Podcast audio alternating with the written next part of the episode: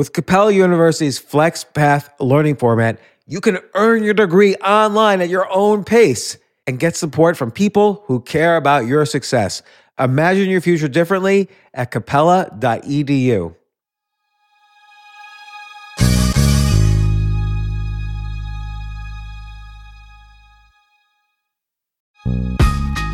This isn't your average business podcast, and he's not your average host. This is the James Altucher Show on the Choose Yourself Network. Today on the James Altucher Show. I cold called Neiman Marcus. So I called them on the phone and I said, I'm Sara. I invented a product. Give me 10 minutes of your time and I'll fly to Dallas. And you know, she she just kind of said, "Well, if you're willing to fly here, I'll give you 10 minutes." But in those 30 seconds that I had with her, the first thing I said was, "I'm Sara. I invented a product that is going to change the way all of your customers wear clothes and they won't be able to live without this." You know, and she's like, "What? What is this?" And then what happened is I show up and she's like, first of all, impeccably dressed. This woman is like Neiman Marcus headquarters in Dallas. Please, her pen matched her belt, it matched her shoes. I'm sort of disheveled five minutes into it, I'm totally losing her. I mean, and that's when I just stopped and leaned in and said, you know what? You need to come to the bathroom with me. And she was like, What? Excuse me? I'm like, Please, I know it's a weird request, but will you come to the bathroom with me? I'm going to show you what my product can do. And she followed me down the hall, and I went in the stall with and without Spanx on with these cream pants. And she took one look at it and goes, It's brilliant. I get it. And I'm going to try it in seven stores and see how it goes. You literally had skin in the game, as they say. The only failure for me feels like when I don't try something. I also seek out to embarrass myself. And if too much time goes that I haven't embarrassed myself, I can sense it in myself. And I'm like, I gotta, I gotta do something embarrassing because it loses its power over me.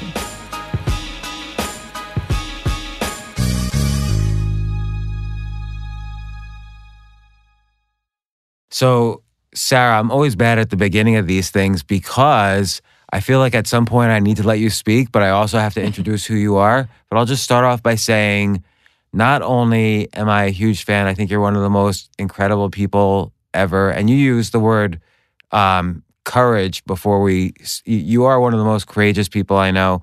So I'm going to let you speak eventually, but I, I do feel I have to intro. But I'll intro by saying this. We're recording this on Inauguration Day.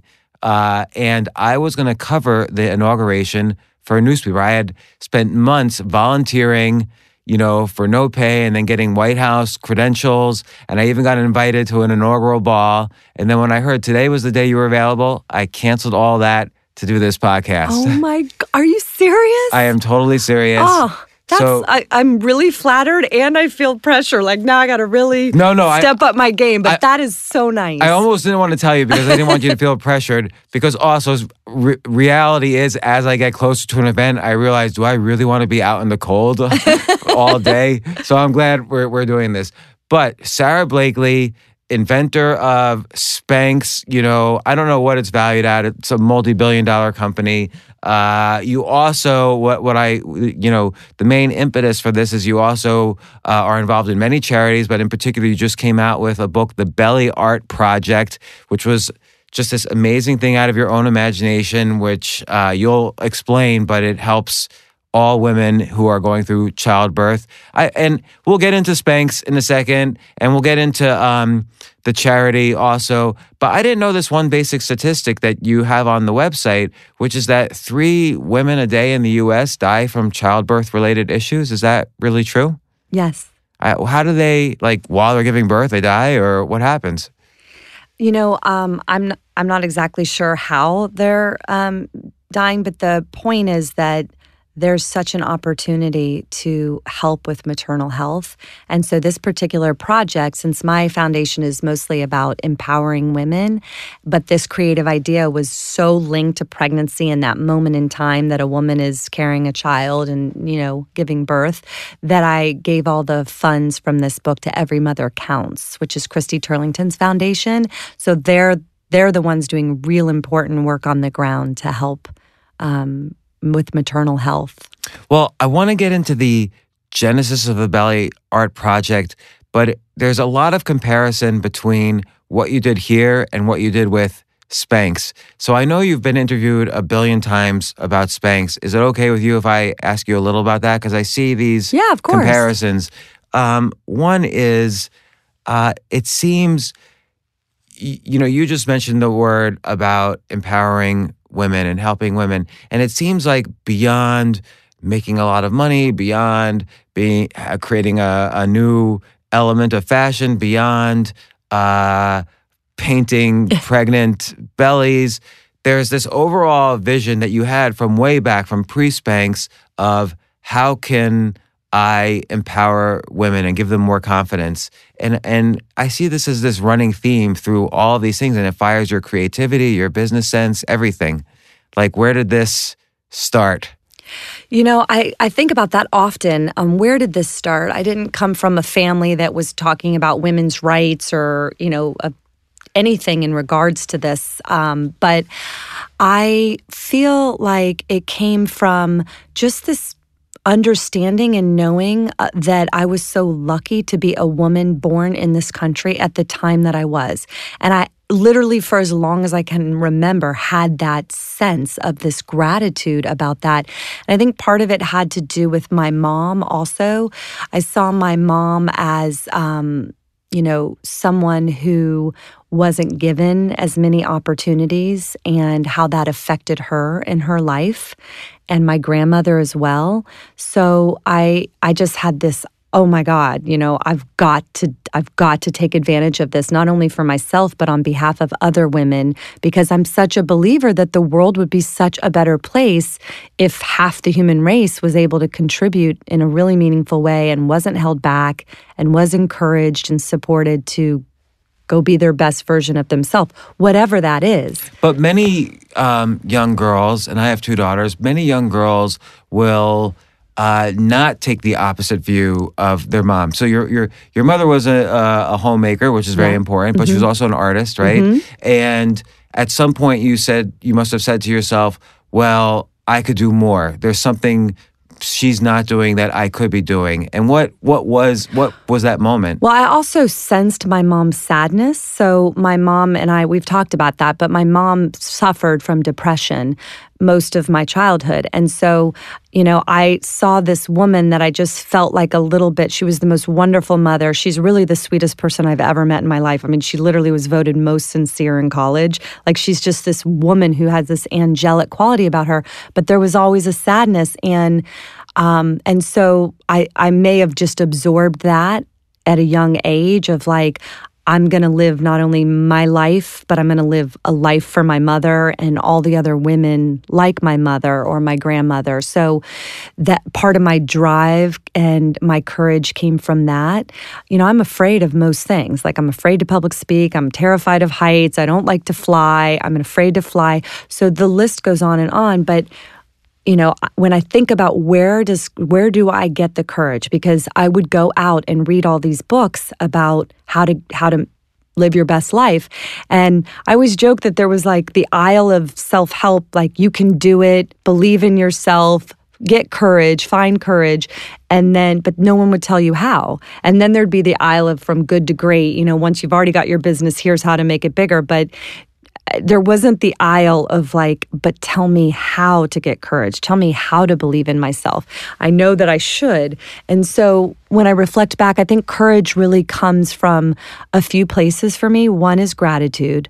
I mean, having immense gratitude really helps me with courage. Did you have to train yourself to have gratitude? Because I feel that's almost a muscle that needs to be exercised. And many people are not grateful. Many people want the next thing. We're, al- we always wake up and figure out mm-hmm. what's the next thing rather than reflecting on, well, hey, things are, are good for me and gives me that the fact that things are good for me gives me the power to do the next thing. So so was it hard for you to to learn gratitude, particularly coming from uh, a situation where your mom was depressed and that's what you saw growing up? It might have been just um, partially how I was baked, you know, like how I came into the world. But um, I, I just feel like uh, the gratitude piece really was there as long as I could remember. And part of it isn't even gender specific for me. It's just I truly feel so grateful for life. Like to me, not to try every day to be the best version of myself I could be seems like it's not saying thank you for this gift that I was given. So the courage is one thing, um, and gratitude is one thing that really gives me courage. The other one is embracing my own mortality. I think a lot of people don't really think about their own mortality until life kind of goes on a certain course, and you might lose a parent in your later years or someone uh, that you know you love, and then you kind of have this relationship with that. But i i had so many circumstances happen to me early on but i really embraced my own mortality. And L- in- like what what circumstances? well like when i was 16 one of my best friends was run over by a car in front of me. And that was you know a really intense moment of oh my god life is super fleeting you know? It it created a sense of urgency but also gratitude for me. Um, and then a, a bunch of other series of you know tragic accidents happened to people that i loved and it just kept being a reminder. But i don't look at mortality as a depressing subject or something that i don't want to think about. I it it totally inspires me because it makes me feel so much less afraid when i put my life in perspective it's like what are we doing like we're only here for what 60 years 80 years 100 if you're lucky like the, the universe in the scale of it we are a blink of an eye so to let fear hold me back I just start to think about the perspective of it all So it's like when you when you there's a meta thinking that happens. So when you sense that you're feeling fear about something, are you aware instantly? I just wasted that second feeling fear, so now I'm gonna do something about it. Yeah, and it is sort of like a muscle. The more that you embrace and face fears, the stronger that muscle becomes.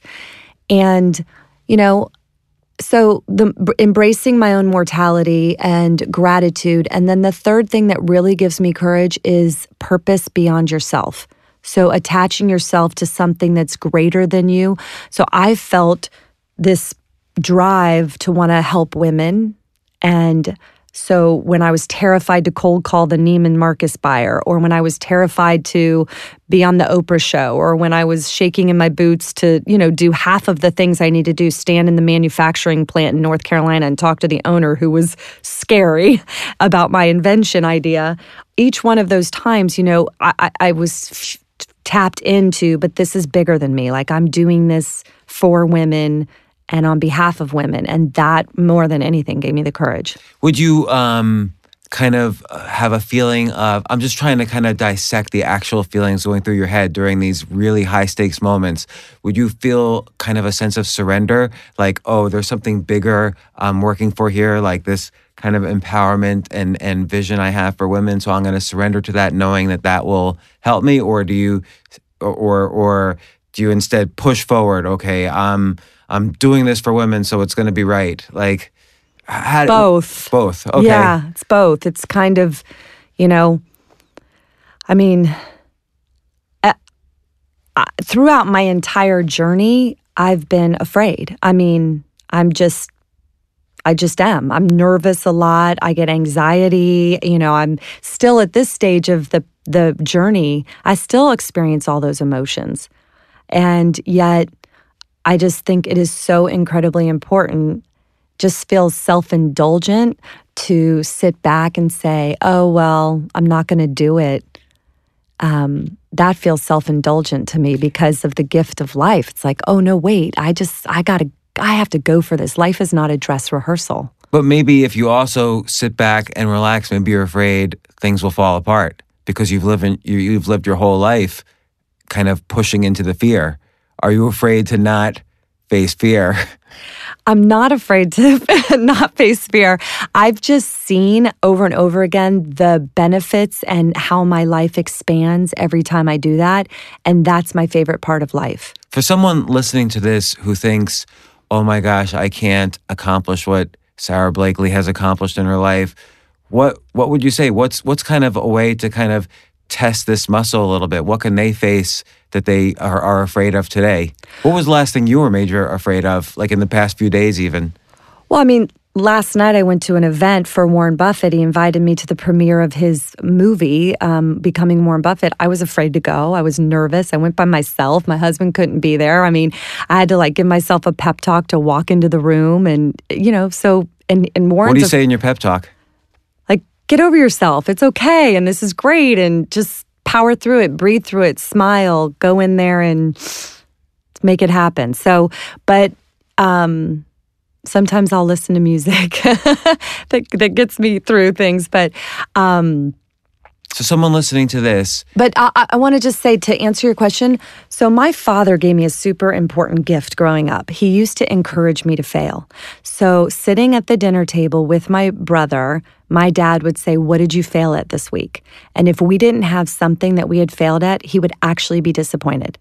And I can remember coming home from school and saying, Dad, Dad, I tried out for this and I was horrible. And he'd go, Way to go, and high five me. And that was so interesting because what he was doing was reframing my definition of failure. So, failure for me didn't become about the outcome, it became about not trying. So, the only failure for me feels like when I don't try something for, for fear. Like if I'm afraid to do it and I don't do it, then I've failed. If I do it and it doesn't turn out great or I make a fool of myself or I embarrass myself or whatever, that that's not the failure. it's almost like you could, uh, I, and I've seen this throughout your career. You you would lean into a failure to try to find the opportunity in it, and I think a lot of people don't learn that skill because let's take school right now, or even when we were growing up, you, you know everybody needs an A plus or they're unhappy, whereas the re- the reality is life is about getting C's most of the time after you graduate mm-hmm. school. So mm-hmm. you're not really supposed to fail or admit failure or give yourself permission to fail, mm-hmm. but your father was essentially giving yourself permission to fail. completely and and celebrating it because i mean obviously he was celebrating it wasn't celebrating lack of effort he was celebrating trying new things and getting out of our comfort zone and like go try out to sing if you know you're horrible at it just to see what happens or you know try these experiences and um, that that was really an important gift to do and i also seek out to embarrass myself so I often try to embarrass myself. And if too much time goes that I haven't embarrassed myself, I can sense it in myself and I'm like, I gotta, I gotta do something embarrassing because it loses its power over me. So so again, someone listening to this, how can they today embarrass themselves? Well, just what are some There's ideas? a million ways to embarrass yourself. I'll sing in an elevator for no reason with other people in there, and my heart will be pounding, and everyone's like uncomfortable and it's awkward and embarrassing. Or I will, um, you know, just ask a really a question that I know really sounds quite stupid, but I'm curious about it and put myself out there. And I think when you let go of this need to sound smart and look smart or free yourself up from all that, like really good things start to happen. And um, so that's, you know, I did, I joined an improv class when I was um, in my 20s in Atlanta. Well, I was going to ask about that because before everything, before the Belly Art Project, before Spanx, Yes. before you were selling fax machines, you know, Door to door. in the pre-Spanx period. I, I saw there's just like one line about it, but you tried to be a stand-up comedian. yeah. that uh, that is the hardest thing in the world. I've I've So once or twice tried got gone up on stage and done stand-up. You have It is the scariest, the scariest thing in the world. In the world. No doubt. I mean, I can think about it now and start shaking. It's that that scary. And I just I just was I'm trying like I have this motto that the more you experience in life then the more you have to offer others. So I'm always like bring on a new experience. Like what's something that I wouldn't really do that you know that I can go try. And that was on my list. And every time I'd look at it, I'd be like, no way. There's no way. Cause I would just start shaking and flip out. And so I was like, okay, that's the one on my list I got to really do. And, um, oh, Because you loved stand-up, or like what was it about stand-up? that- no, no, no, no. I just um I find humor in almost everything. Like as human beings, I'm very uh my humor was sort of observational humor. I almost feel like I've been going through life standing beside myself, observing myself as well as the rest of life, and I f- just see humor all the time, like the quirkiness of it all and the the you know, so for me it was just an opportunity or an outlet to I would used to write comedy all the time in my notebooks or I'd see things and then I'd get up and and do it. But I wasn't particularly good at it Um, What happened? How do you know you weren't good at it? I mean, I was good. I was okay. I got asked back several times, um, but I mostly did open mic for two years around the country. I did the improv in Dallas. I did. You're mar- kidding for two years? Yeah. You're like you're like practically a pro. They need no, to give you an no, HBO no, no, special. no. But anyway, I'm very glad I invented something because that was a really intense chapter. And to, I, have so much respect. First of all, cold calling. I cold called for seven years, which is also terrifying and super humbling. I mean, I sold fax machines door to door for seven years from 100% cold calling in Clearwater, Florida, where I grew up. And you, I would get escorted out of buildings. I people ripped up my business card in my face at least once a week. Why would they be so angry about? Oh, this girl wants to sell I- me a fax they. There would be a no soliciting sign on their door, Ah. and they were just annoyed. Like, here's someone who walked through the door and is trying to sell me something. I mean, I used to have to stand in like office complexes and dodge and hide from the security guards. you know, like I can remember standing behind planters and stuff, like, please don't see me, because they would escort me out of buildings. I mean, it was intense. I think I would be scared to to call or, or to cold call or go door to door. Like like what's uh what's kind of a technique of cold calling that you would use?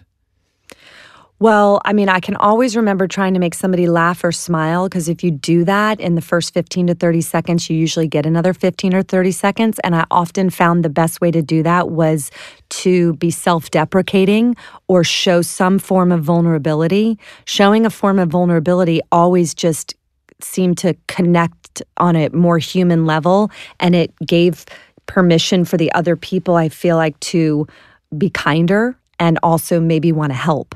So instead of trying to walk in and be, you know, Mrs. Fax woman. Mrs. Fax woman, I'd walk in and be like, okay, I'm so I'm so uncomfortable right now and I know you don't want me in here, but this is my job and I know I have a fax machine that can really help your business. So I would just I would just be as authentic as I could.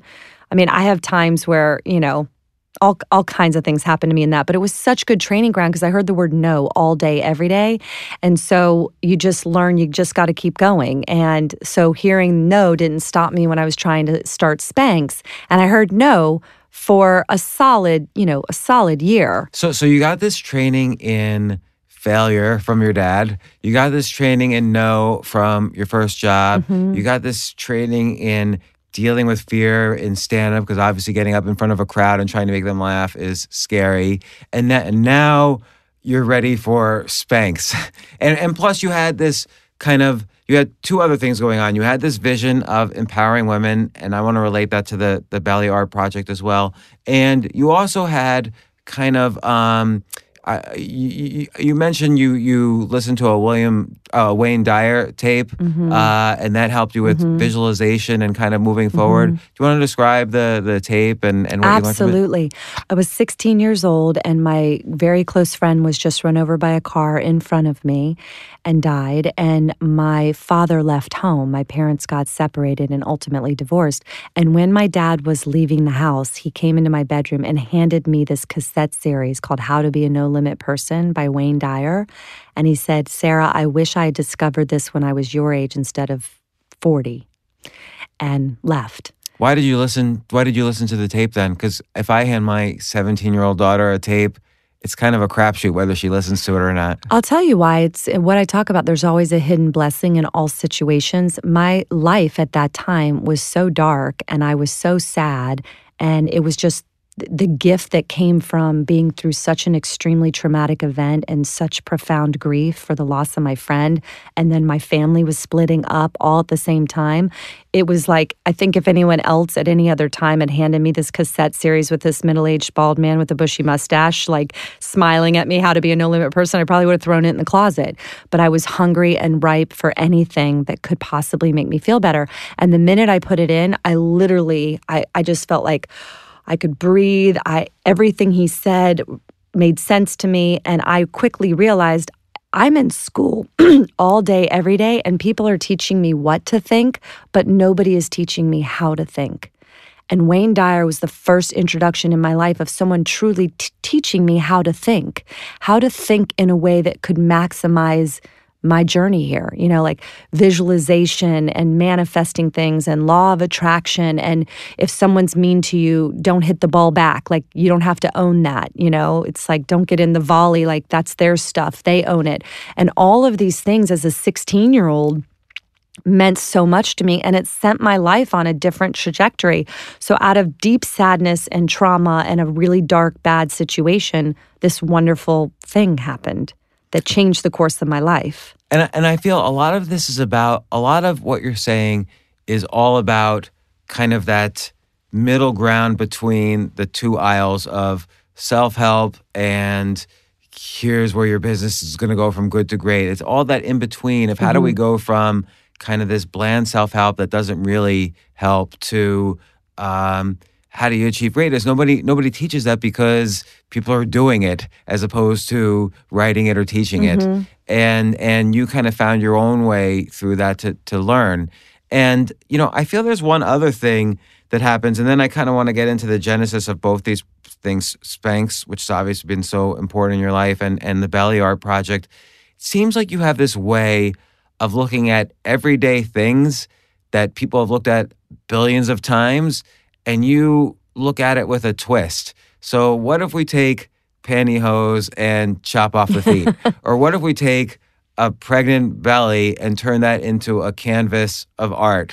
Like, people have obviously looked at pregnant bellies for a billion gazillion years, and no one turned it into a canvas of art until you came along. I mean, maybe someone did, but you've made it a whole yeah. thing. And and again with pantyhose, you even dealt with this. Like you cut off the feet, you figured out how to deal with uh, the pantyhose rolling up, and you invented your own, you know, kind of way of doing it. And everyone was asking you, well, don't you think somebody would have done this by now? Why do you think nobody did this until now? Why do you have this way? How do people learn that way of looking at something and saying, oh, it's it's not just pantyhose, it's this. It's not just a pregnant belly, it's this. How do you look at something differently? Well, I think part of it is this standing beside myself, observing myself live life. Like if I'm not so in it, it's like I, it, it I don't know how to describe it, but I feel very uh, um, aware.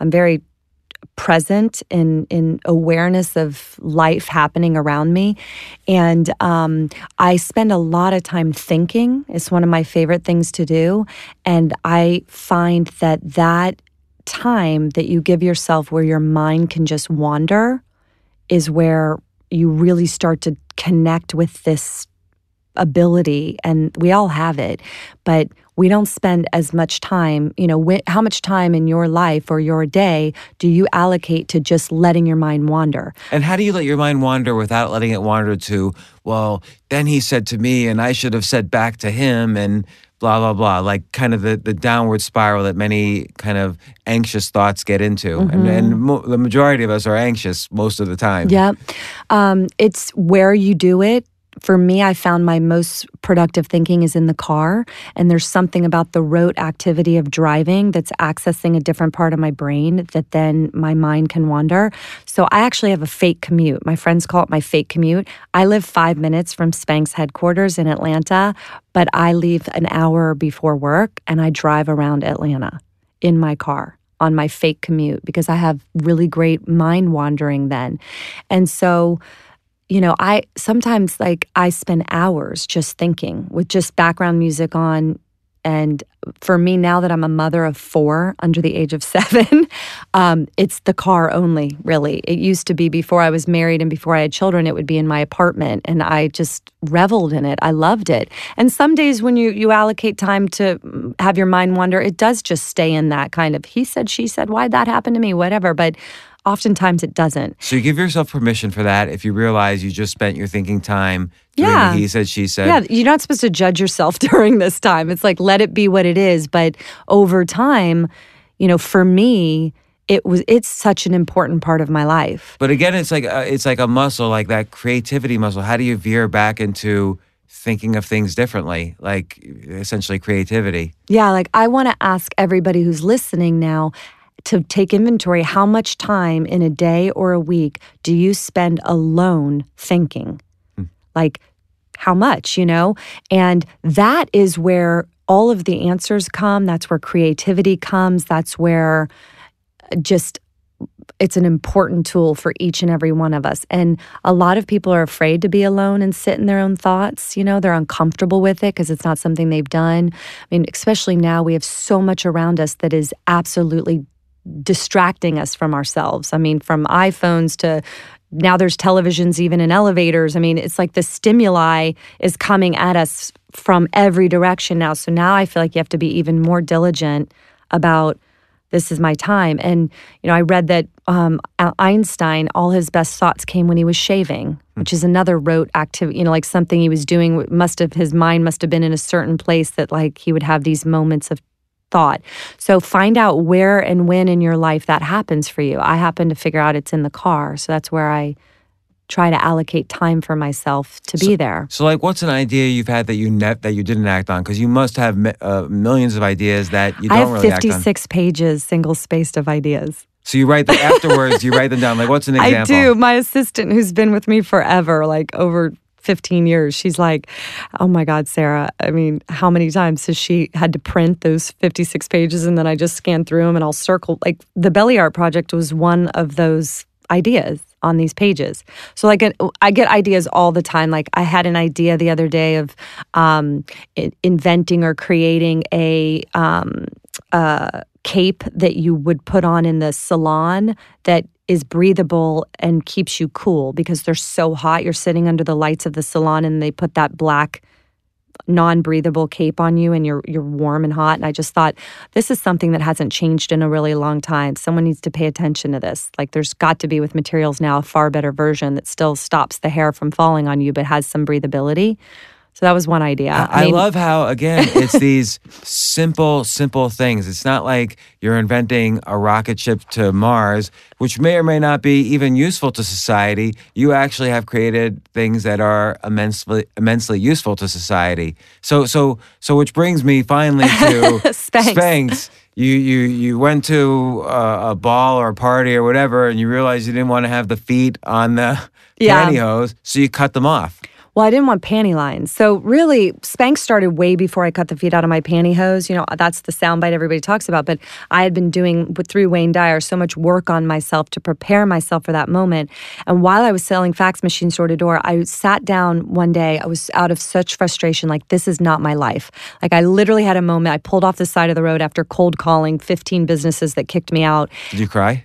I cried all the time and I'd like listen to tapes to recenter my energy and get me self motivated again. And some days I'd go cold calling and I wouldn't even tell my boss, but I wouldn't go through a single door that day. Like I'd go sit in a park all day and then go back to the, because we always had to report back at five. But some days I just couldn't even get the courage to walk through a door, mm. you know? And then the next day I'd be like, okay, I, I can do this. But, um, uh, you know the the idea for Spanx and came to me because I was so specific. I woke up. I mean, I pulled off the side of the road and I was like, I'm in the wrong movie. Like this is not supposed to be my life. Cut.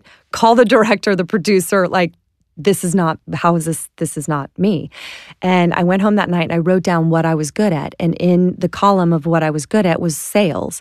And i started asking myself why? Why am i good at sales? What is it about sales? And i i deduced that i liked being able to offer something to somebody else that they needed or didn't know that they needed but then helped them or changed their life or made their life better. And so i wrote down on a piece of paper that night I want to invent a product that I can sell to millions of people that will make them feel good. Let's stop to take a quick break. We'll be right back.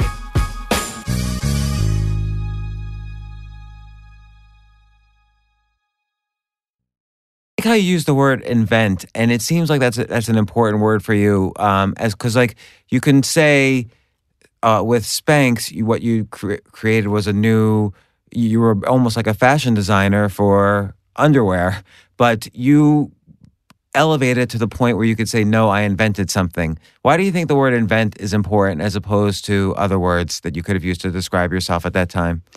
Well, for me, it was really important to also help me get people to pay attention to me. I had no money to advertise.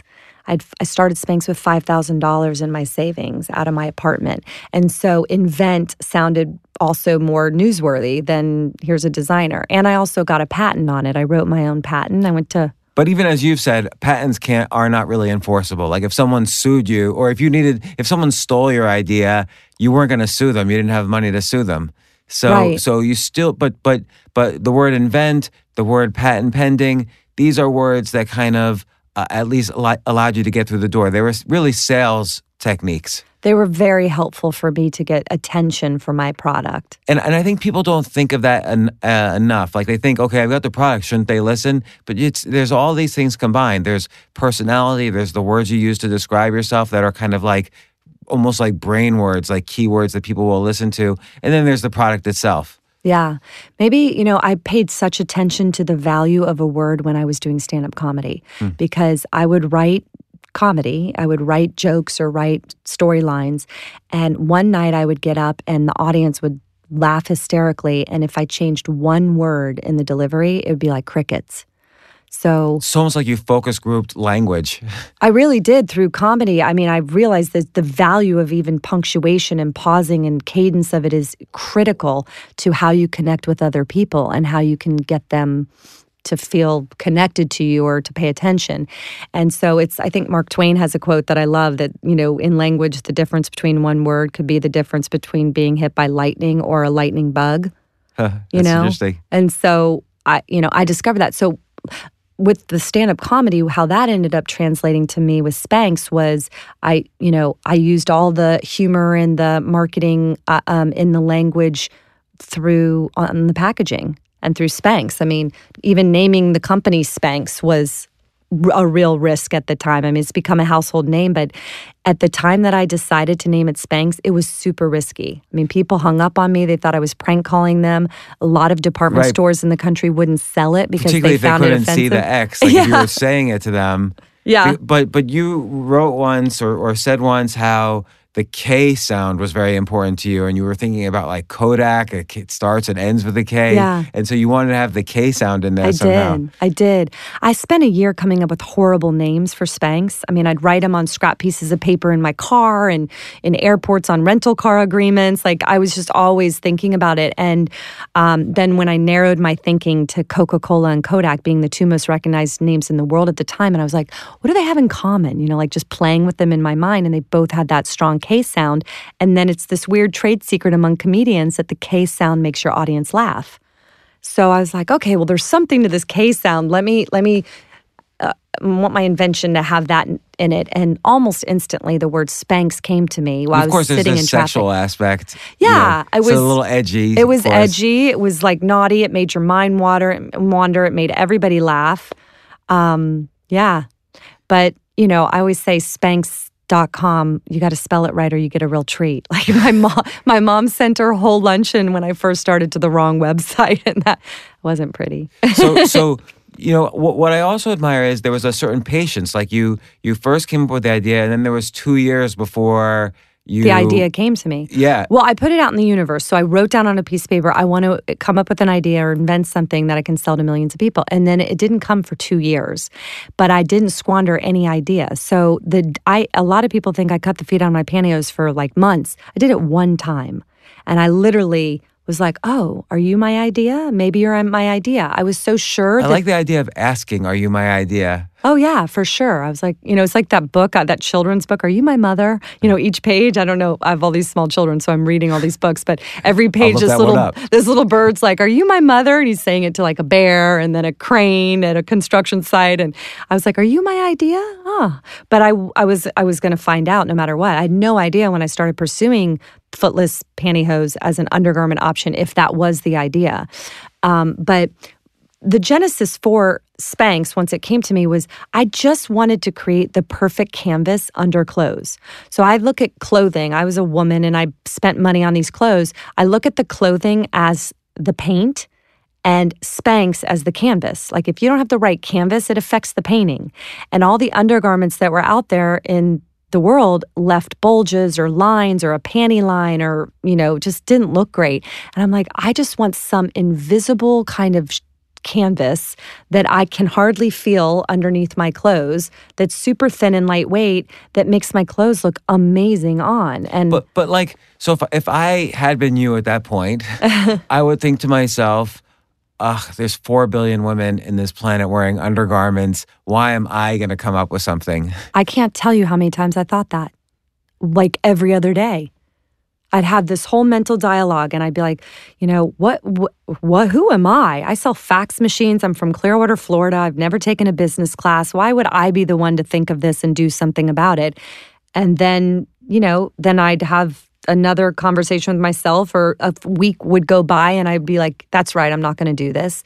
And then there'd be this other feeling that would come over me and I'd say, but what if you are? Like, why not? like pursue it and my life was so bad at the time that i often say like if you're in a place in your life right now that's super bad be really grateful because you know i find it when things are the hardest it's when you feel the most inspired to make change or when things are really bad. So i was selling fax machines door to door. I was dating the wrong guy. I was like not in a good place in my life at all feeling completely like i was in the wrong movie.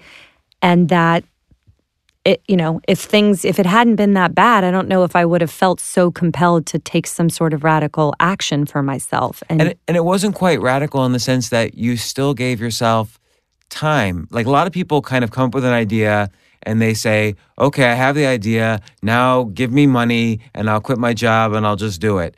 And you kind of incrementally just i i, I could imagine now from what you're saying you would probably be frustrated with one area of your life and say, okay, well, I'm going to just make some incremental progress on this new idea mm-hmm. I have that's unnamed? Like, what would be some of the kind of small, tiny things you would do to advance yourself forward? And this was over a two year period. Yeah, I never quit my job selling fax machines. I worked. Is really important to know. Yeah, I worked on Spanx um, at night and on the weekends for two solid years. And um, I took time off of work. I took a week off of work of vacation time to actually go in person to the manufacturers that had all been telling me no over the phone and cold called them to try to get them to help me make this idea. But it is really important to to know that I didn't just say, "Oh my god, I have this idea," and I quit. I tried to really be calculating on how I could use the money and I needed my health benefits with my job for as long as I possibly could before I took the leap. And so so again, I think part of your kind of mutant superpower is that you're able you you kind of on the one hand uh, attach yourself to this higher vision and, of empowering women. And then on the other hand, you're able to infect others with the excitement you had for this product. So when did you start to really see how other people would be infected with the enthusiasm for this product? Well, I find that so important. I mean, I didn't have the most experience in the room. I didn't, certainly didn't have the most money in the room, and but I, I cared the most. So those things that that are commonly listed as excuses why people don't try things, you right off the bat realize you didn't have them. No, I mean, I mean, I'd never taken a business class. I'd never worked in fashion or retail. I grew up on a beach in Clearwater where everyone wore t-shirts and cut-off shorts year round. I, you know, I mean, yes, I, I, and and I'm going against a multi-billion dollar industry that are filled with experts that all day long think of what should be next, and so, but I think the reason why Spanx is still around now is because the one thing that I had that they didn't is I cared the most. And that passion is so important. So, if you've got an idea or you're trying to mobilize other people to help you, you have got to be extremely passionate and have energy when you're talking to them and smile and just be infectious in how enthusiastic you are. And so, for example, when I cold called all these manufacturing plants in North Carolina, they all sent me away. They're like, no, thank you, no, thank you, not interested. And it was a couple weeks later that one mill owner in Charlotte, North Carolina called me and he said, quote, Sara, I've decided to help make your crazy idea. And when I asked him why he had the change of heart, he said, I have three daughters.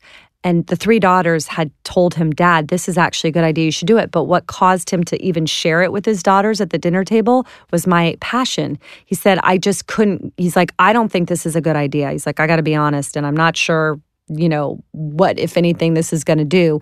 But he said, Your enthusiasm and your passion for it is what stuck with me after you left. And it seems like you had to have the passion on several layers. Like there's the layer of this is what the product is, there's a layer of, it's the higher layer of this is going to empower women. Then there's all these things that'll make women feel, it'll solve all these different problems for women along the way. And you kind of have to be passionate along each layer to, to really infect someone else. There has to be multiple reasons. Yeah, I mean, I used to practice how I would say things and I would try to take any doubt language out of my delivery.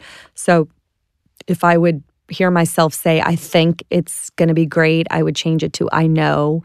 And, you know, I just believe wholeheartedly that if you show any doubt in yourself, then the other person's certainly going to have it. So your best chance or your best foot forward is to show zero doubt even if inside you're like I'm, I'm scared and i'm not sure. It's like i know this is i mean when i i cold called neiman marcus so i called them on the phone and i said i'm sara. I invented a product. You know give me 10 minutes of your time and i'll fly to dallas. And you know she she just kind of said well if you're willing to fly here i'll give you 10 minutes. But in those 30 seconds that I had with her, the first thing I said was, I'm Sara. I invented a product that is going to change the way all of your customers w- wear clothes, and they won't be able to live without this. You know, and she's like, What? What is this? And then, she, of course, she says, Well, mail it to me. And I'm like, No, I'm not going to mail it to Because you. Because she probably gets those calls every day. Yeah. I was like, no, I'm not going to mail it to you. I mean, I knew from cold calling that my best shot was in person. And she's like, well, you know, I really need you to just mail it to me and I'll circle back up with you. And I said, no, it's an invention. I'm very protective of it and I need to be there in person to show you. It's only going to take 10 minutes. Please give me those 10 minutes. You I won't like how be you disappointed. say. I like how you say it's an invention, as if that implies somehow she has to see it in person. yeah, exactly. It doesn't mean that at all, but you kind of say, "Well, it's an invention. You have to see this." In and person. then and then what happened is I show up and she's like first of all impeccably dressed. This woman is like Neiman Marcus headquarters in Dallas. Please, her pen matched her belt, it matched her shoes.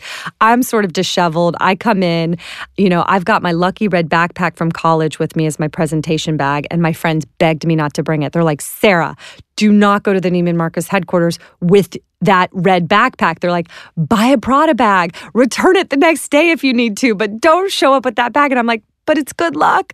And I literally had this red backpack with a Ziploc bag of the prototype in it from the mill and a color copy of the packaging that my friend and I had created on her computer. She had just finished graphic design school. And so that was my presentation. And 15, five minutes into it, I'm totally losing her. I mean, and that's when I just stopped and leaned in and said, you know what? You need to come to the bathroom with me. And she was like, what? Excuse me? I'm like, please, I know it's a weird request, but will you come to the bathroom with me? I'm going to show you what my product can do in and out of clothes. And she followed me down the hall and I went in the stall with and without Spanx on with these cream pants. And she took one look at it and goes, It's brilliant. I get it. And I'm going to try it in seven stores and see how it goes. So, so a you literally had skin in the game, as they say, and that's the way to do things. You have to get skin in the game. You can't be like every other presentation. You have to put yourself into it. Yeah. But like all my training of being okay with being embarrassed, it wa is mission critical in creating something like this. Like, I, I mean, it's super embarrassing to ask someone, and you know, what are they going to think of me asking them to come to the bathroom? But I was going to go there. But there's know? also this kind of like uh, bonding technique where you asked her to do a favor for you. Hey, come to the bathroom with Yeah. me. And so she felt her brain starts to feel like, oh, I'm the type of person who will go to the bathroom with Sara. so it kind of makes her more likely to say yes later on. This is kind of a cognitive bias we have. well, I, I mean, I was thrilled, and then you know, But, but but I just want to ask about that too. So she ordered for seven stores, which and- was unbelievable. Right, Like and- and it was my first account that. I was calling on. And so, so you also have this. Um, I, no, I noticed throughout your story, you have this ready, fire, aim mentality where you you get ready, you're all ready to go. Uh, now you have to fire before you have to aim. so, so you had to kind of f- fulfill this order before you even were ready to Yeah. fulfill orders. No. I, you know, throughout Spanx, all I was focused on is the quality of the product. I want to know that I have the best product in the world, like for what it's doing, and then selling it. And I didn't think of anything else. So you, you I had kind of no felt lo- uh, smaller problems would solve themselves if the bigger problems got solved. Well, I just knew like it doesn't matter how much money I've raised for marketing or my marketing plan. I just need to. I'm I'm like such a scrappy salesperson at heart. You cannot take the hustle out of me. I can't help it. I just wanted to go and start selling this thing, and I'm like everything else. I'll figure it out if I start selling it. I didn't have a back end set up. I had no distribution model set up. I had no marketing plan. I had nothing. So I'm in my apartment. You know, I just left my job selling fax machines. Actually, I hadn't quit my job. I landed Neiman Marcus and Saks Fifth Avenue before I quit Danka. Very important point. Entrepreneurs mitigate risk. They don't take risks. So you took Yeah. a risk, yes, by going to Neiman Marcus. Yes. But you still had your health insurance paid. Yep. Uh, just to make sure, we- are, are we okay on uh, yeah. time? Yeah. Yeah. okay. So, yes. So, anyway, I get this amazing opportunity. She says, I'm going to put it in seven stores.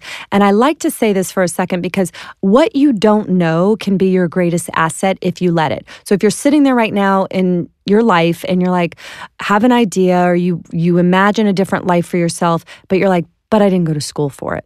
Or I don't have any contacts in this, or I don't have money to do this.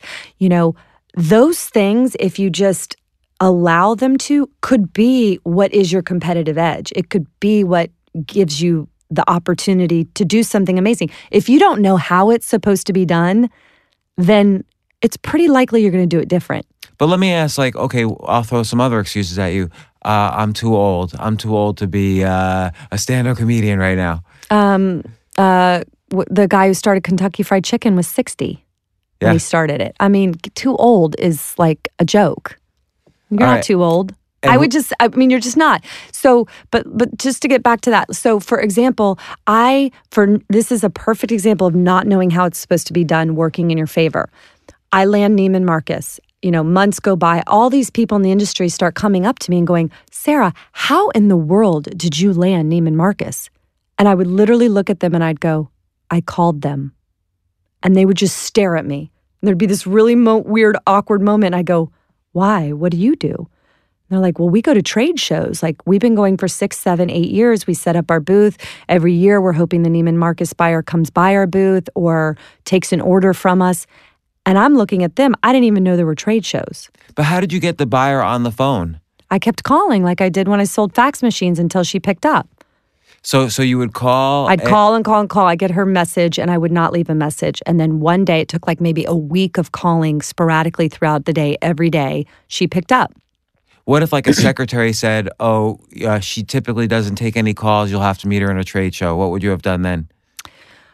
That's a little bit trickier. You really have to then win over the gatekeeper. So, you know, I just give the pitch to the gatekeeper that this is a call that's really important, that's going to change, you know, the way women wear clothes and that Diane would really appreciate being able to speak to me. That's one approach. Sometimes I would send the gatekeeper something. Hmm. Like some of the places I was trying to get into, I'd mail one shoe and it would just have a note that say I'm trying to get my foot in the door. Hmm. So like just quirky, weird things that Funny kind of things. yeah, funny things. But you know, I land these seven stores. I have no marketing budget. I am a team of basically one in my apartment. I don't know how to pack and ship. I have semi trucks pulling up all of a sudden to my apartment with boxes of Spanx because I am the fulfillment center. I mean, the manufacturer wouldn't fulfill for me. So all of a sudden, all this stuff started happening, and it was, and then I didn't have crotches. Very important to have a crotch. so so I when I got landed Neiman Marcus, I called Sam Kaplan, the guy that owned the mill, and I'm like, Sam, Sam, it's Sara. I landed Neiman Marcus. And I mean, total silence. He's like, What? I go, Sam, I landed Neiman Marcus. I need more Spanx. And he's like, Sara, don't take this the wrong way, but I thought you were gonna give these away as like holiday gifts for the next three years. Like, what do you mean Neiman Marcus wants it? Because he was still didn't think it was a good idea. So I said, Yes, I need him. He goes, Great, I'll patch you through to Ted, who was who I'd been working with in the back of the mill, like all the time on the prototype. And he was super Southern and had this super thick accent. And it's like, oh, it was, I have so many funny stories about that. But I got patched through to Ted, and Ted's like, Well, that's great, but what you gonna do about the crotches? I was like, what are you talking about, Now- Ted? Don't they come with crotches? Like, I just landed Neiman Marcus. He's like, well, we only got two crotch machines and they're being used by somebody else. I'm like, what? I just landed Neiman Marcus and I have no crotches? Like, and I, I remember what does it mean to not have a crotch? I still don't understand. yeah, like there's no crotch in the garment. Like, that's a separate piece that needed to be sent to the mill and like put in. It's a little thicker somehow, or I don't understand. It's a cotton crotch. okay. women listening will know the importance of this. So anyway, I so I I remember thinking, I don't know where to go for a crotch. Like, where do I look for a crotch? I actually looked in the yellow pages. Under crotch. Under crotch. and it's not there. And then I found out that there's a fancy word for crotch, which is gusset. And so that helped my search a little bit. And then I had like crotches being FedExed from all over the world to my apartment. And my roommate at the time would come home from, she was a teacher, and she'd be like, You got another crotch in the mail. And thankfully, just out of luck, I found a crotch company that would happened to be in Atlanta, Georgia, like 30 minutes up the interstate from where I was. And the guy by the name of Gene Bobo saved the day and provided me the crotches I needed to deliver the Neiman Marcus order. So Sam would um, create the pantyhose, send them to you, and then this guy would sew the crotch in. Yeah. And uh, you had none of this prepared, like No. in advance. I thought that it came with the crotch because I'd been working with How Ted. much time did Neiman Marcus give you to kind of fulfill the order? Um, I believe they wanted it in two weeks, and I think I ended up delivering it in three. Okay. Yeah. But then, you know, I'm up all night packing and shipping and trying to figure out how to make the deliveries specific to how Neiman wants it. I had to go stand in Office Depot and learn about a bill of lading and a manifesto. And I remember one day I was working 24 hours, seven days a week, which you have to do with this for many, many years. But this was early on in my journey. And I just started crying in the aisle of Office Depot. I just literally sat there and wept. And this man was like buying folders or something. And he turned, he's like, honey, are you okay? And I was like, what is a bill of lading? And like, he's like, let me go get someone. What So is it? I, I still don't even really know. it's something you have to attach to the outside of boxes that have to go to Neiman's and Nordstrom and Bloomingdale's. Like, I really don't even know. I'll tell you this that as an entrepreneur, you know this, you learn very quickly what you're good at, what you're not good at. And as soon as you can afford to, hire your weaknesses. And usually your weaknesses are what you don't enjoy. And as an entrepreneur, you don't have the money to your every department. I was the before and after butt model. I literally took a picture. My friend took a picture of me in and out of the pant, the Spanx with the pants on. I went to Kinko's, laminated, and stood in department stores, and that was my collateral, my own butt. Showing it looked not so great and then much better. And I was also the packer and shipper, and I was trying to figure out, you know, I was cold calling all of these big accounts. And so very quickly, I was like, oh, I cannot be in the production side of So, this. so even though you had this sense that okay, if I solve the big problem, i.e., sales, Just the, sell the, it. The, the smaller problems will take care of themselves, and yet it's still you. Ha- they're still frustrating. You have to get through the frustrations of solving the smaller problems, at least initially. Yeah, I mean, I went about it in such a different way. I read about and learn about all these people that, you know, raise so much money before they've even really made the first sale. Like they have, and I'm, I, you know, I just, I guess I just didn't do that. A, I didn't really understand the whole VC thing, or I literally was so clueless. I didn't, I didn't even, I didn't have any contacts. I didn't know how any of that worked anyway. But I was like, you just make it and you make what you can afford and you sell what you can afford and then you use that money to buy more. And then when you sell that, you use that money to buy more. And then just that's just been what I've done. And I still own 100% of Spanx. It's been 16 years. Um, I started it with the five grand from selling fax machines door to door. When did you quit the job for selling fax machines? After I had landed Neiman Marcus and Saks Fifth Avenue in October 14th of 2000, and I sent a gift basket of my product to Oprah, and I found out that Oprah chose the product as her favorite product of the year on that Oprah Favorite Things show three weeks after I officially quit my job. So her favorite thing shows in November. I quit my job on October 14th, and it was wild. So that's another example, though, of ready, fire, aim. Like Oprah wanted to film your office, and you didn't have an office. yeah. So, but you said yes, of course. So you you the ready was you know, uh, and the fire was you saying yes, and then you had to kind of find the office. Like most people would say, no, I don't have an office, but No, you, yeah. you don't say no to Oprah. No, no, no, no.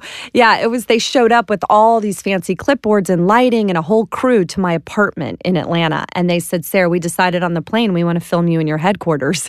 And I was like, You're Spanx here. headquarters worldwide. I was like, You're here. And they kind of looked at each other and they went, Oh. And then they said, And we want to film you having a staff meeting.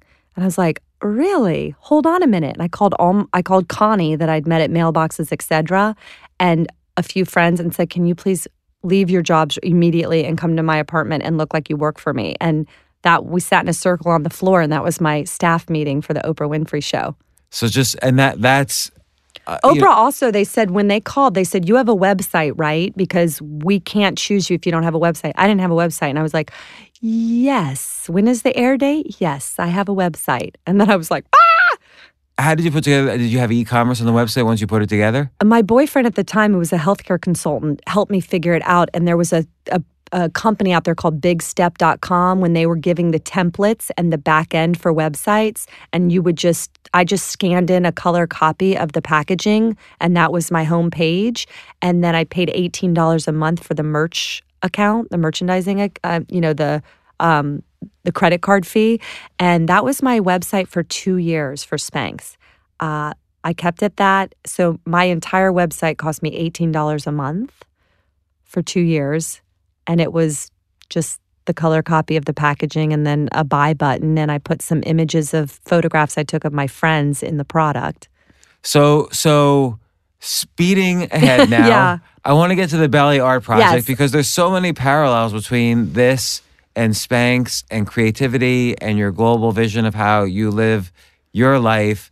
Uh, again, the the gen. I, I mean, I there's a book, The Belly Art Project, which you put together. It's it's photographs of you, of course, and many people you know who have painted uh, these amazing paintings on their bellies and then took photographs of themselves in like these beautiful situations. I just want to describe the, the very first photo is of you. Uh, you painted a basketball on your belly and then you're on a court in a basketball game and it honestly looks to me like you're kind of defending the basketball against all these players and that's your belly with the basketball painted on it so so how did the whole thing you know how'd you come up with this idea So the Belly Art Project came to me at three in the morning, three days before I delivered my son. I literally woke up from a dead sleep and thought, "Oh, my God, my body is incredible. Like what a woman's body can do. And I saw this belly and the form my body was in. And I thought, it may never be in this state again. Like in three days, I'm delivering my son. And um, so what can I do with it? And I saw it as a canvas, like my belly as this beautiful canvas. And I literally wanted to turn my belly into objects. So I so I wrote down on a piece of paper watermelon, beach ball, basketball, Mr. Potato Head, and went back to bed. And I woke up the next morning, I stared at the piece of paper and I'm like, Really? I'm like, really? Am I going to do this? And then um, I called a friend and said, Could you come over and paint my belly these things? And he got his friend who was a photographer, and we ran around Atlanta. And I painted a watermelon on my belly. And I literally went into the grocery store and bellied up to the watermelon display and put my belly on top of all the other watermelons. And then the beach. that photograph's in the book Yeah, and then the beach ball. I went to like a public pool with families in Atlanta and walked right through the whole complex and got up on the diving board and sat there with my belly as a beach ball. And it was just fun and playful. And my idea was to give these pictures to my husband as a gift when my child was born, our child was born. And I also thought it was a really cool way to capture it for my child too. You know, when they're older, instead of just here's mommy pregnant, it's like you were the basketball or you were the water, you're the watermelon in there. And so, um, and then when I gave it to him, he just said, Sara, you got to do more with this idea. It's really cool. It's super creative. The pictures are unreal. And um, it sat in my drawer for a couple years. And then I sort sort of started getting up the courage to ask other women if they would do it. And did anyone say no to you yeah, some women said no for different reasons. They just weren't comfortable with it or schedule or, you know, just different reasons. But m- I would say 98% of the women I approached said yes.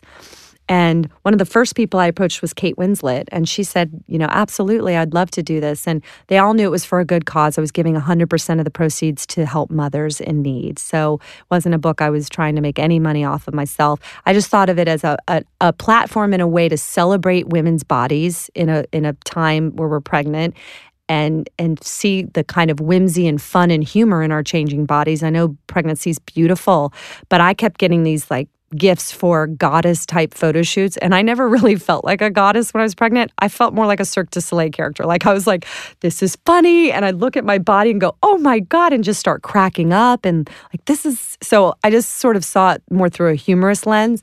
And then I started writing objects down at every traffic light I'd sit at again in the car, all my ideas. I mean, the word Spanx came to me in a car and the ideas for belly art. And then I collected this whole long list and I would approach women that I didn't know or that I did know. I mean, I literally stalked women at airports, other people's weddings, and nail salons. I'm like, hi. A source of all I'm not women. weird, I promise, but your belly's amazing. And here's what I'm doing. And, you know, I'd show them my pictures. I always find that when you're trying to get people involved in something, showing yourself or being a part of it or somehow making yourself as vulnerable in a sense is a really helpful tool. So the fact that I'd already done it, I'm like, here I am as a watermelon, you know, or here they were like, oh, okay. So, you know, with Spanx, I put my own butt on the line, literally. I mean, taking a photograph of my own butt before and after and being willing to show it not looking perfect in the before. I mean, you know, you got a panty line, you might have some cellulite, whatever. And and then the women would look at it and I go, and this is me. You know, and then you could see their whole body language change. And then it just became like this girlfriend to girlfriend moment. Like, that's you? Well, you know, you look great. I would never think that's you. And I'm like, girl, you know, like we all have this. It's like we're looking for the right canvas under our clothes. So anyway, on the the belly art and and seven and a half years later, over a hundred women in the book. It's a beautiful artistic coffee table book, but It's it's, so a, creative. It's Like- a great gift to give women who are pregnant. It's a great gift to give as shower gifts. There's also a belly painting kit. All of the proceeds go to help moms. So I just thought it, it's like a really. I, I'm just very proud of it, and I think it's very artistically beautiful. And I mean, these many of the women you asked really got into it. Like you mentioned, uh, Kate Winslet. She did a bunch of photographs in there. I think she did the eyeballs one with a friend of hers, Yeah. and it's like two eye, like both bellies are each of an eye, and then there's like a mustache in between. Yeah, and- we made that face. We paper mached that nose and created those huge glasses out of foam core and traveled with a paper mache nose to England because the photo shoot was in England. So we made the nose in um, Atlanta and then flew there. But I mean, this whole project was done with like super scrappy. My childhood friend Chelsea was between jobs. She's like, Sara, I'll I'll do this. I'll take this on. I mean, she's got the most hysterical stories on the shoots I couldn't be at. She's flying around. She's trying to hand make props and find props and you know, and the women were all so amazing. Half of them are famous, but half of them aren't, you know, and we got a military mom in there that was a Black Hawk pilot. We have stay at home moms. Oh yeah, We she have- had the helmet. yeah, she had Yeah. the Black Hawk helmet on her belly. So, yeah, but um, so check it out. I mean, and it's all going to help every mother counts. And I joined Instagram. So I got to tell you, one of my fears was social media. I've never been on social media. And three months ago, when I launched the Belly Art Project, my team had kept talking to me about it, and I was really genuinely scared. And, you know, I was like, all right, I'm going to face this fear, but I also want to do it because it's the right time to promote this project and to spread the word about this book. And I've been on Instagram for three months, so please follow me. I'm at Sara Blakely. Please be my friend.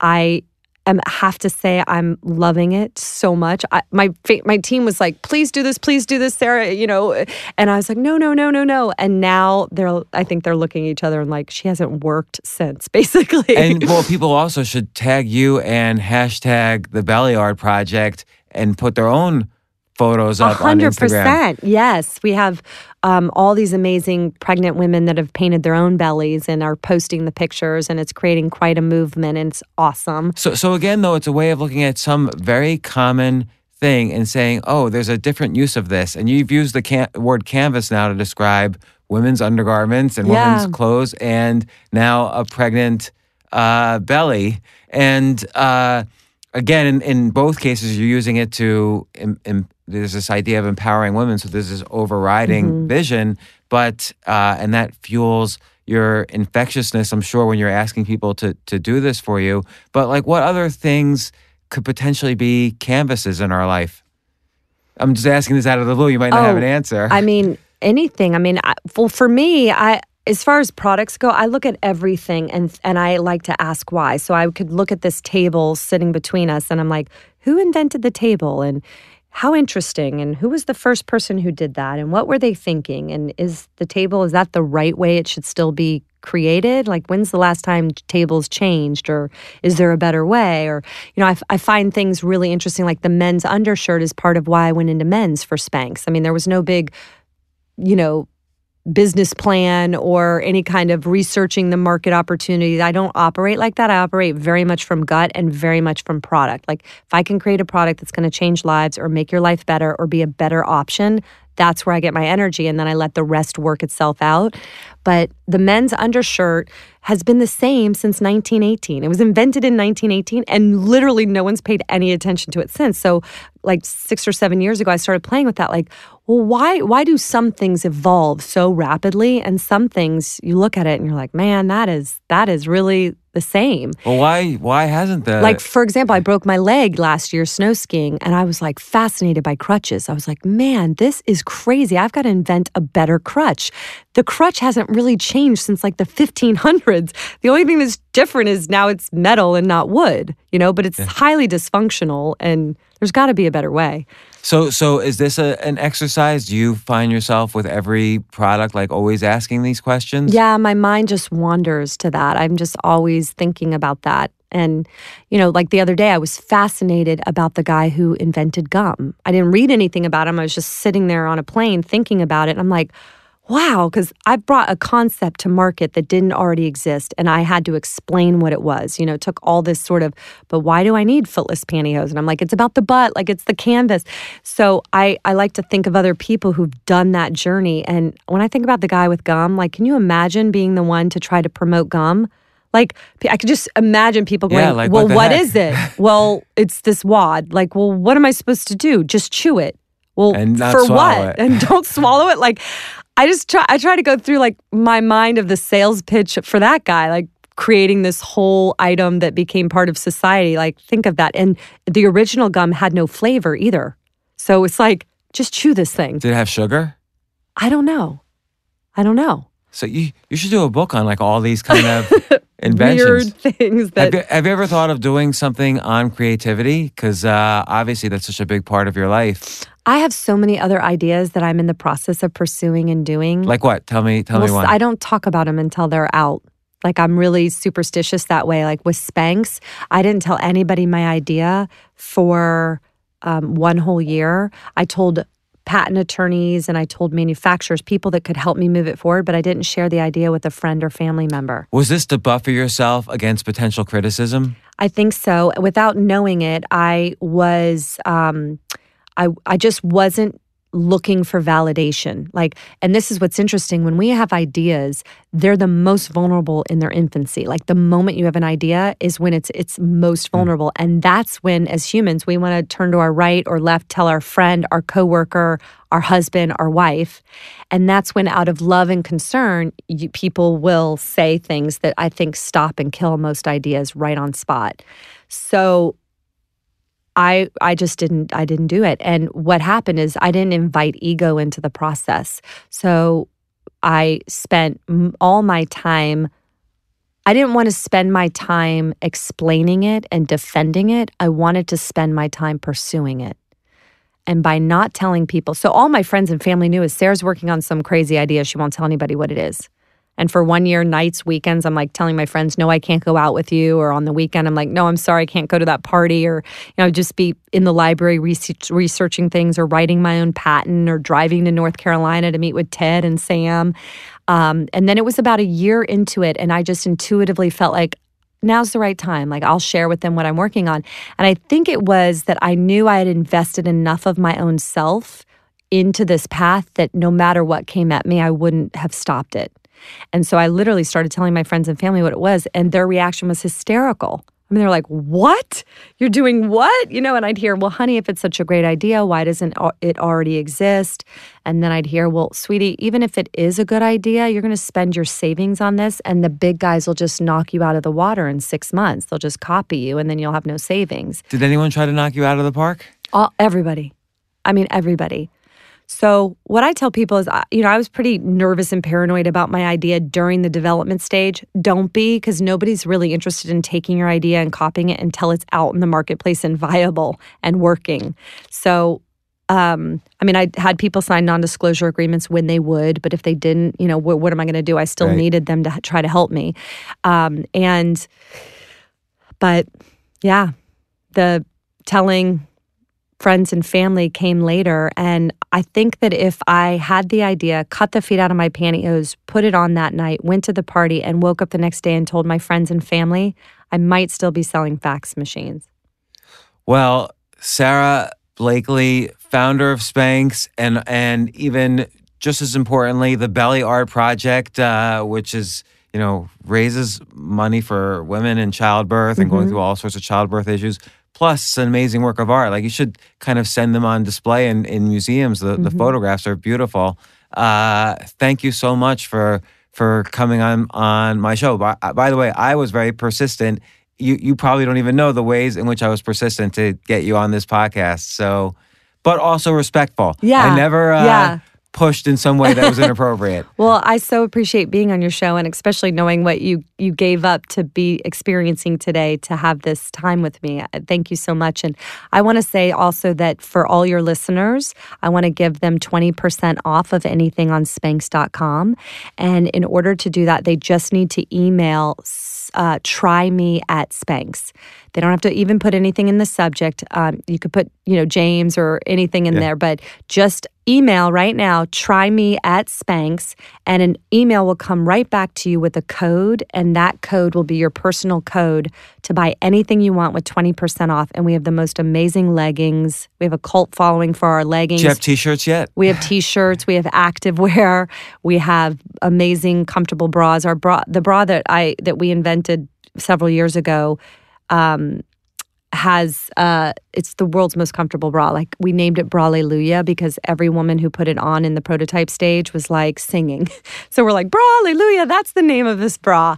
And the back and straps are made out of all hosiery and the front are regular bra cups, but you don't feel it on your body at all and it's great. So there's all these different things that Spanx has created law, far beyond just the canvas undergarment that makes a difference in your clothes. So check us out. Well, I'm going to definitely do it. And Instagram, please, right? yeah, Please be right. my friend on Instagram. and post a photo of yourself pregnant. But not Yeah. only, by the way, men aren't excluded. Warren Buffett's in your book. He uh, Yeah, painted on his he belly. did. He's the only guy in the book. He's the surprise person, but he's such a f- women champion. And I just, as a fluke, you know, sat next to him at an event and he asked me what I was up to. And I pulled out my phone and showed him the pictures and he laughed so hard and said, Well, I want to be in the book. I was like, was he serious? Was this a joke? So about a year later, I emailed him. I'm like, I have no idea if you were serious or not, but I'd love for you to be in the book. And I gave him three or four options to choose from. And he shot me back an email and said, I'll take the yo yo, count me in. Uh, And I was like, what? Oh my God, this is amazing. And like four days later, I was flying to Omaha to paint a yo yo on Warren Buffett's belly. Did you paint it? No, I had a belly painter. Yeah. Because in So- one in one photo, I just want to mention Ron Wood, the Rolling Stones guy, painted on his wife. Yeah, because he's an amazing artist. Ron Wood is an amazing artist. And I felt that was a good way for them to bond while she was pregnant. Yeah. So it was a nice relationship thing. Yeah, absolutely. And then, you know, also on um, my Instagram, I want to also say if you put in the comments, try me, then I'll know that you were listening. Hashtag try me. Yeah. If you put that in the comments, then I'm going to choose 10 of your listeners to just send leggings to them. Or if they're a guy, a great Spanx garment for free to them. Well, thanks again, Sara. I can see your salesmanship and creativity at work as the seconds go here. so uh, thanks again for Yeah, coming on the thanks for having me. I really appreciate it. And my husband loved being on your show. He was. I didn't mention him during the podcast, but the Jesse Itzler podcast was really fantastic. Just, I'll ask you now. What was it like living that month when Seal was living in your house? Yeah, my 'Cause hus- it- So Jesse wrote "Living with the Seal." A seal moved into your house so he could train Jesse for Yeah. thirty days, and you had to deal with it. Yeah, it was wild. You know, I, I love different experiences, so I was open to. it. I was like, okay, and um, it was just two worlds colliding that couldn't have been more different. I mean, here's a Navy SEAL who's been living out of a backpack for decades, and he moved into our New York apartment, you know, on Central Park, and we have a newborn son, and it was just like, wow, and there was just so much to learn from it. It was fascinating, but um, you know, so my husband's a serial entrepreneur as well, and he loved being on your show. I was saying, not many people really strike him, and you did, and he talks about you a lot. And most people, my husband's striking other people because he's such a quirky, out of the box, kind of larger than life sort of guy. But he really liked meeting you. He kept saying, he's only got like four possessions. He lives in Airbnbs. And I knew where It's it was going. I'm like looking at him like, are you about to ask me to do this? Like, is our family gonna? I kind of sense that he wanted to. he does. So, you know, I'm kind of bracing myself for that. All right, well, maybe I'll have you both on the next podcast when you're living in like a trailer or something. With four possessions. And you said one of your four is Spanx, right? Well, I, li- I lied. But I know. Maybe after the try me, I'll uh, Yeah, try it I'll, out. I'll get like an, an undershirt. I have the same undershirt, so I'll get the oh, yeah. undershirt uh, need, yeah. More comfortable. More comfortable. A- add that. Add a fifth possession.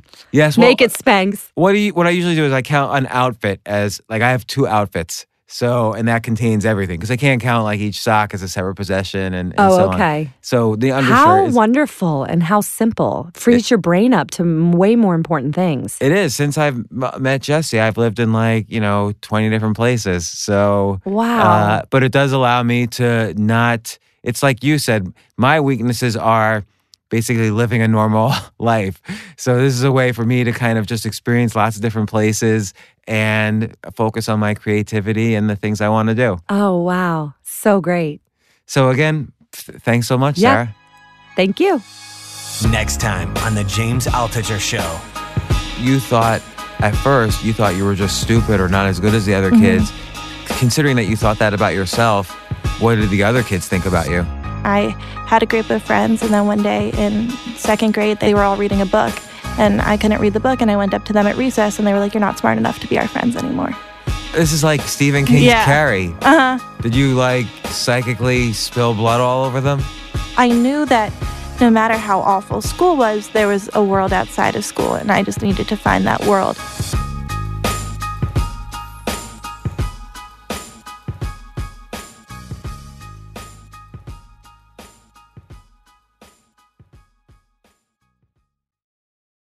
Sometimes it takes a different approach to help you unlock your true potential. With Capella University's game changing FlexPath learning format, you gain relevant skills you can apply to your career right away. Earn your degree from an accredited university and be confident in the quality of your education. Imagine your future differently at capella.edu. Capella University is accredited by the Higher Learning Commission. Learn more at capella.edu slash accreditation.